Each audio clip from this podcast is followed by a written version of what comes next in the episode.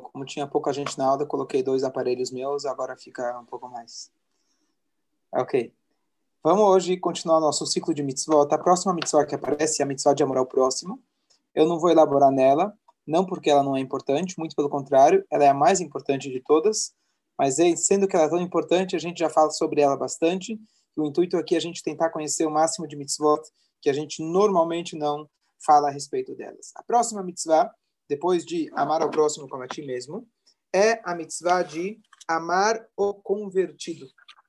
A Torá fala para a gente, ve ahavtem etager, ame o convertido. Então, essa mitzvah, a gente pode dizer que é uma mitzvah muito importante, e é uma mitzvah que a tendência nossa é fazer o contrário. Por isso, a própria Torá, além de dar para você essa mitzvah, a Torá, a Torá coloca para você uma explicação, um comentário ou uma justificativa. Não, é, é, não faça para eles aquilo que você não quer que faça para você. O defeito que você vê no outro, na verdade, ele é seu. A Torá conclui o Passuk dizendo, pois vocês foram estranhos na terra do Egito. A linguagem hebraico convertido é ger, significa estranho, estrangeiro. Então, nós fomos estrangeiros, justamente agora nessa paraxá, na terra do Egito. Então, a Torá coloca para a gente essa lei. O que, que significa isso? Nós temos, na verdade, aquela mitzvah de amar todo judeu. Bom, se ele se converteu, conforme a lei judaica, ele é judeu, então eu tenho que amar ele. Não. Aqui, quando eu amar ele, eu vou estar fazendo duas mitzvot ao mesmo tempo. E dá para entender também, logicamente, porque a Torá deu para a gente uma mitzvah a mais. Justamente porque ele, sendo um estrangeiro, um convertido, ele precisa de mais amor, ele precisa de um acolhimento, e nós, às vezes, temos a tendência de dizer: bom, você é novato aqui, você entrou agora, você entrou agora, você fica por último, alguma coisa nesse sentido. Então, por isso diz a Torá que não, nós temos que dar uma atenção dupla. Uma por ele ser judeu e duas, segundo lugar, por ele ser um convertido. A linguagem do Talmud é que quando um convertido ele vem para a Torá, para as mitzvot, ele é considerado como uma criança que nasceu, como um bebê recém-nascido. Ele recomeça do zero. Que isso, que isso define para a gente? Uma criança, quando ela começa a sua vida, ela é completamente dependente dos adultos. Então, uma pessoa, um guerreiro, um estrangeiro, ele é completamente dependente da, do suporte da comunidade, da ajuda, da diretriz, do direcionamento, do acolhimento que as pessoas vão ter com ela. Uma criança, se você deixa de amamentar, deixa de trocar a fralda dela, ela não vai ter como fazer isso sozinha. É um bebê. Então a Torá fala para a gente, nesse, no sentido espiritual, nós temos essa obrigação também com aquele que veio depois. O que acontece? a natureza humana é que a gente sempre se a gente, a gente sempre busca se colocar numa situação de superioridade, o ego humano. Então, se eu sou mais velho que você, meu pai é mais forte que o seu, quando são crianças, depois eles depois eles é, é, começam a gritar, a brigar por outros motivos, meu carro é mais bonito que o teu, depois o carro fica maior e fica mais caro e etc. Agora tem coisas que não tem como a gente discutir. Eu tenho vantagem sobre você. E se eu tenho essa vantagem, eu vou me acomodar nessa vantagem para eu conseguir me sentir que eu sou acima. Por exemplo, se eu sou mais velho que você, eu vou falar, eu sou mais velho, você tem que me respeitar. Alguém já ouviu essa frase? Eu sou mais velho, me respeita. Sim? Você não tem como falar contra. Ah, você é mais velho, não foi na escola, não tem experiência de vida nenhuma, sentou a vida inteira em casa, trancado e não fez nada. Você é mais velho, não, não tem como discutir. Então, a mesma coisa acontece quando alguém se converte. Nada vai mudar o fato que ele é convertido, que você eventualmente nasceu judeu. Então, a gente vai tomar posse dessa vantagem nossa e dizer: bom, você é estranho, você é convertido. E aqui a Torá já colocou para a gente muito claro as bases de ética e moral contra o bullying. O que, que é o bullying? alguém que se acha numa posição de superioridade, seja ela é, social, financeira, o que for, certo? Capacidade intelectual, o que for, ele coloca o outro para baixo. Diz para a gente a Torá, não. Justamente por ele ser estranho, você tem que amar ele duplamente. E aqui vem um ponto importante. Amar da maneira certa não é amar o coitadinho. Ninguém quer ser o nebar, como se fala em Yiddish. Ninguém quer ser o coitado. Ah, eu sei que eles gostam de mim, mas eles gostam de mim por pena. As pessoas são sensíveis. A mitzvah nossa é amar ele. Igual que a gente tem a mitzvah de amar o próximo como a ti mesmo. Você trata ele como você gostaria de ser tratado. Então você não trata ele fazendo, ó, chegou o convertido, vamos todo mundo amar ele. Vamos todo mundo dar prioridade para ele porque chegou o convertido. O que, que você está fazendo? Você está acentuando o ponto, não é nem fraco, mas aquele ponto que você acha que é um ponto fraco dele.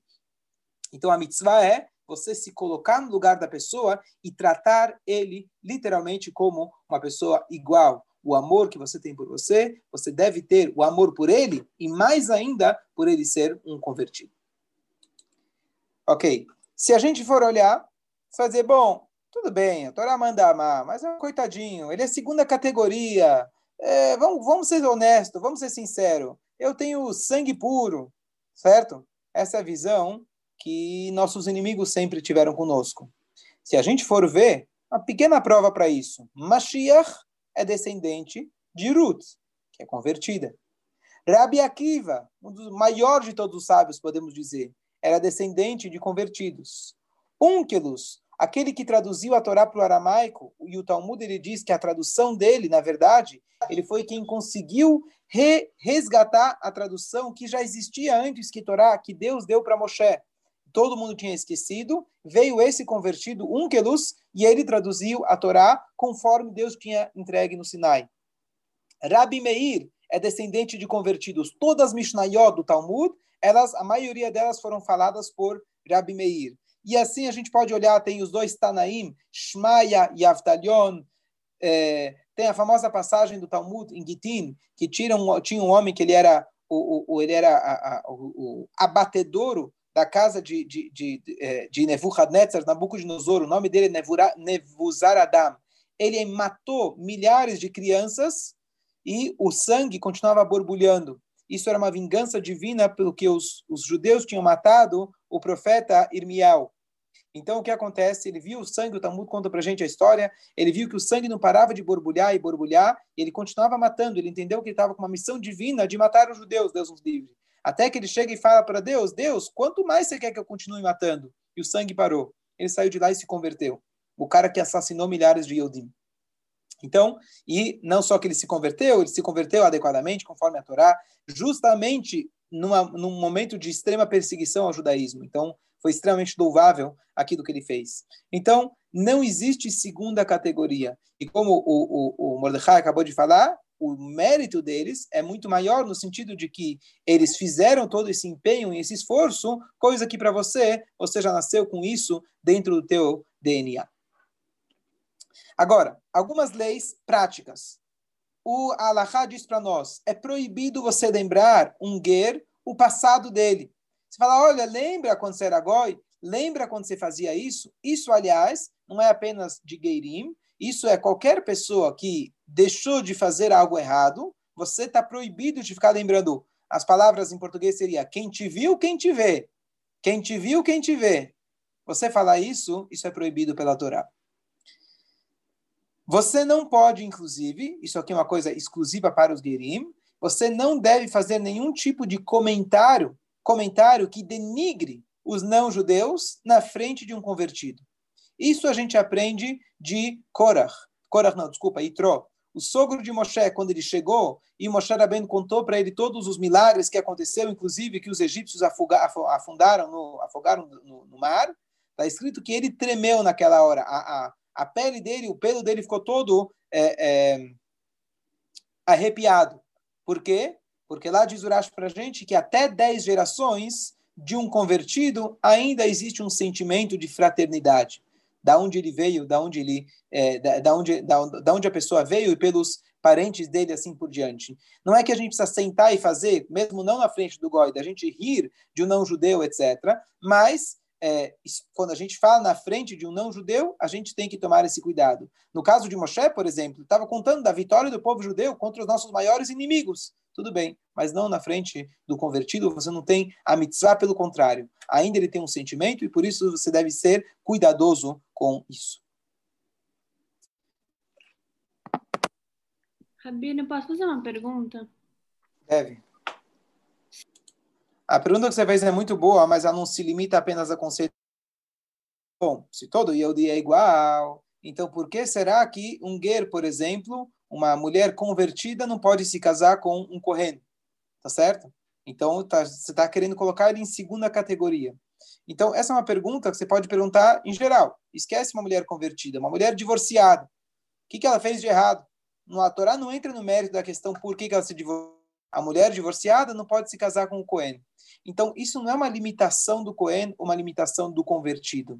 Isso é um cuidado extra do nível espiritual que o Cohen tem. Então, uma pessoa que ele tem um cuidado extra, uma pessoa que ele tem um nível espiritual mais elevado, por exemplo, o Cohen, ele não podia fazer negócios na época do templo. O Cohen, ele não tinha terras em Israel. É uma limitação dele. A terra de Israel é ruim, por acaso? Não, a terra de Israel é maravilhosa. Mas para o teu papel na sociedade, você não precisa ter terras. Então, a mesma coisa o Cohen, para o nível espiritual dele, que é diferenciado, não dizendo que Israel é ruim, por isso ele não merece ter Israel. Esse é teu papel, você tem um papel diferente. Então, por isso, para o Cohen, se torna proibido ele se casar com uma convertida, se torna proibido para ele casar com uma divorciada, e assim as várias limitações que ele tem. Isso não tem, não está denigrindo ninguém de forma nenhuma.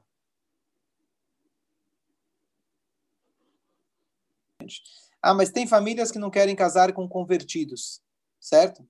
Então, ninguém melhor do que o próprio Mashiach, ninguém melhor do que a bisavó do rei David, que ela era convertida. A Torá fala para gente que eles são judeus completos, tem uma mitzvah de amar eles duplamente. O que pode acabar acontecendo, isso é uma escolha de cada um, não é uma orientação da Torá.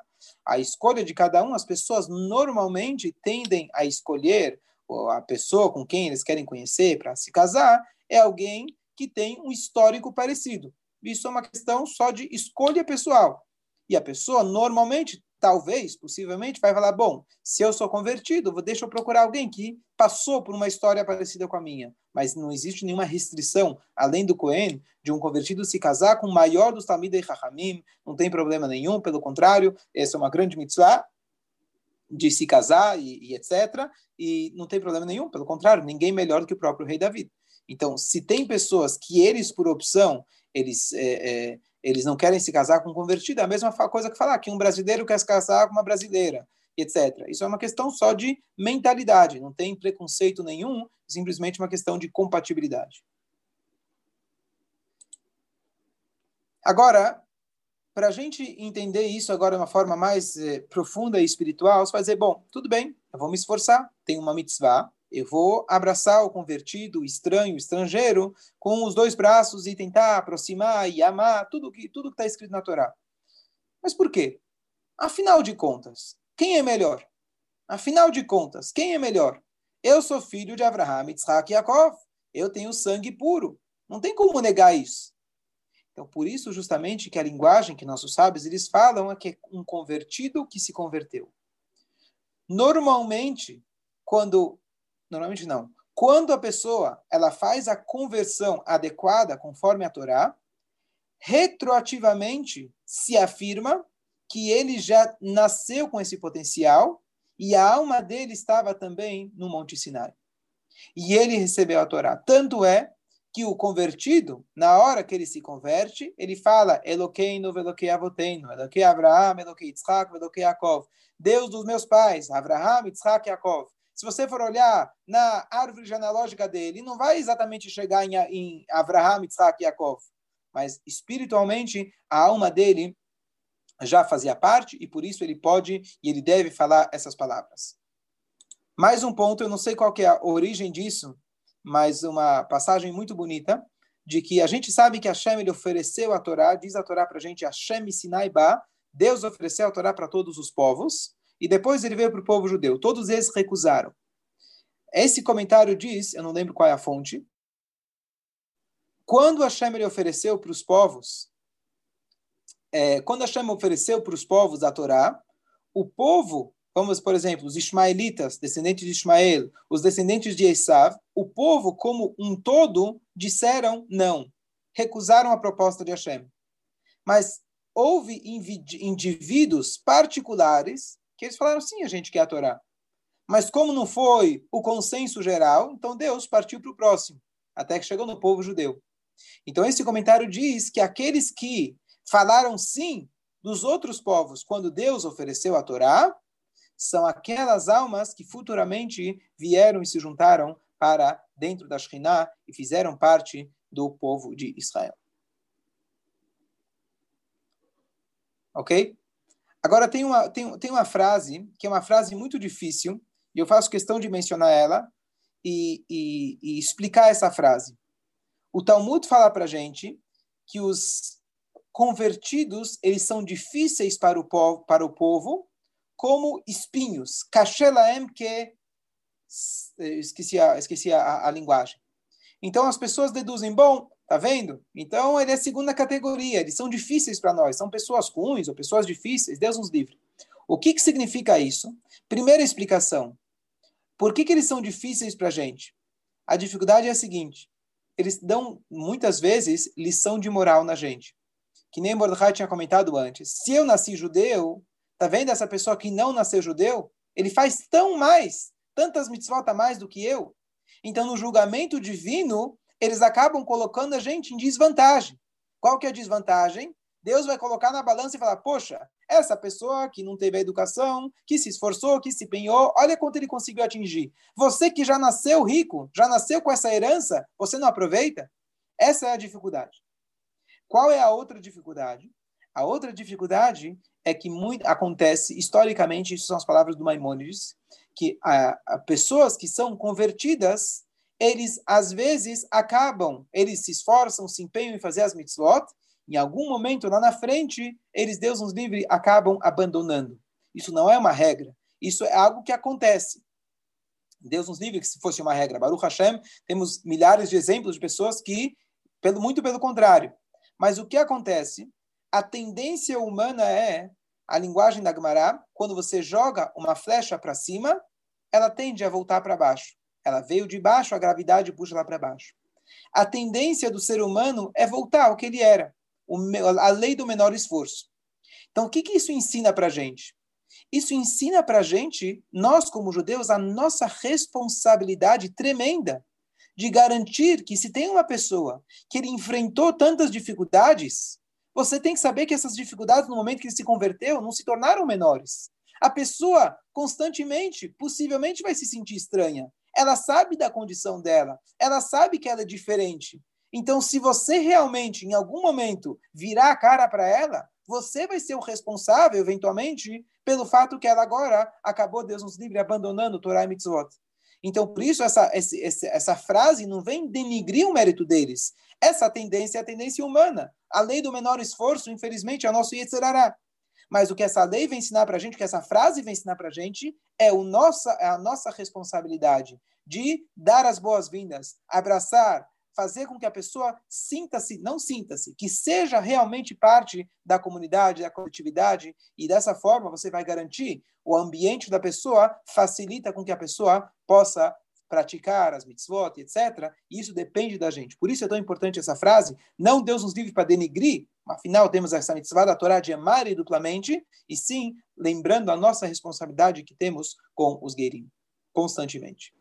Agora, essa mitzvah não no sentido literal, mas extrapolando essa mitzvah, ou seja, uma, algo que a gente aprende dessa mitzvah, essa mitzvah se estende também quando você tem uma pessoa estranha de outra cidade, de outro país, estranha nessa sinagoga, estranha nessa comunidade. Não estou falando agora de um convertido, uma pessoa que ele é judeu, mas ele veio de outro país, de outra cidade. O mais normal é a gente fazer piadas, da onde ele veio, ou rir do sotaque dele, ou rir de qualquer forma, e levar vantagem, porque aqui eu estou no meu habitat, eu estou no lugar onde eu cresci, eu conheço tudo, e esse aqui é o estranho. Temos a mitzvah de amar o estranho. Muito pelo contrário. Você fala, não, não temos panelinha, você faz parte da gente. Vem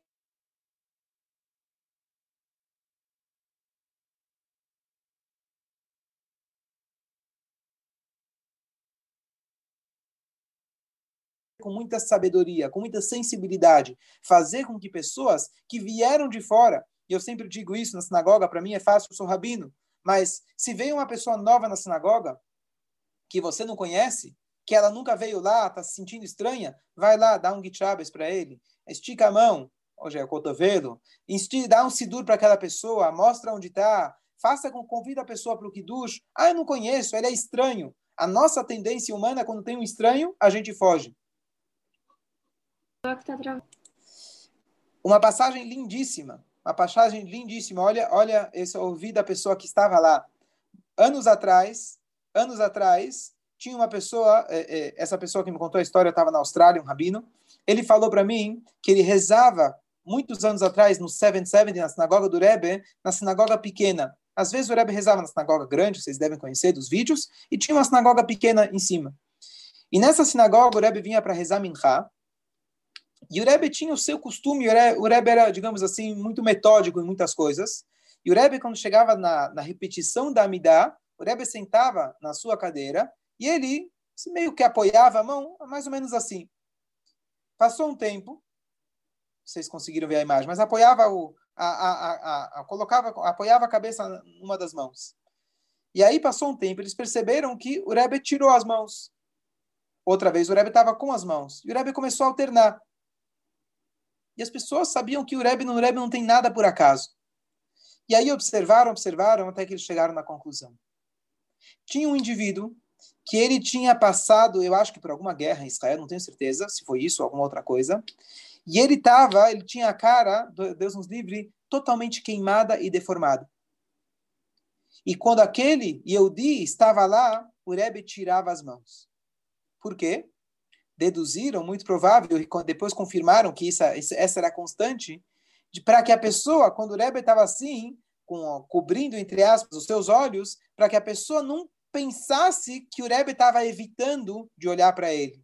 Então, apesar dele ter esse costume, sei lá por quê, de sempre colocar a cabeça na mão, cobrindo um pouco dos olhos, sempre que tinha esse, essa pessoa, para que ele não pense que talvez o Rebbe não se sentia agradável e confortável com a presença dele, de olhar para uma, pessoa que tinha uma, uma aparência tão difícil de se olhar, então o Rebbe fez questão de tirar o braço. Isso aqui é um exemplo pequeno de como a gente tem que dar as boas-vindas para o estranho. Esse caso é uma pessoa estranha, infelizmente, pela sua aparência. E assim, o estranho pode ser da onde ele veio, é, onde ele frequenta, o jeito que ele fala, o jeito que ele se veste, o jeito que ele aparenta. Tudo isso é uma extensão dessa mitzvah, da gente ter essa sensibilidade e fazer com que o estranho ele sinta que ele é parte, justamente, ele é parte integral da, é, da comunidade. E essa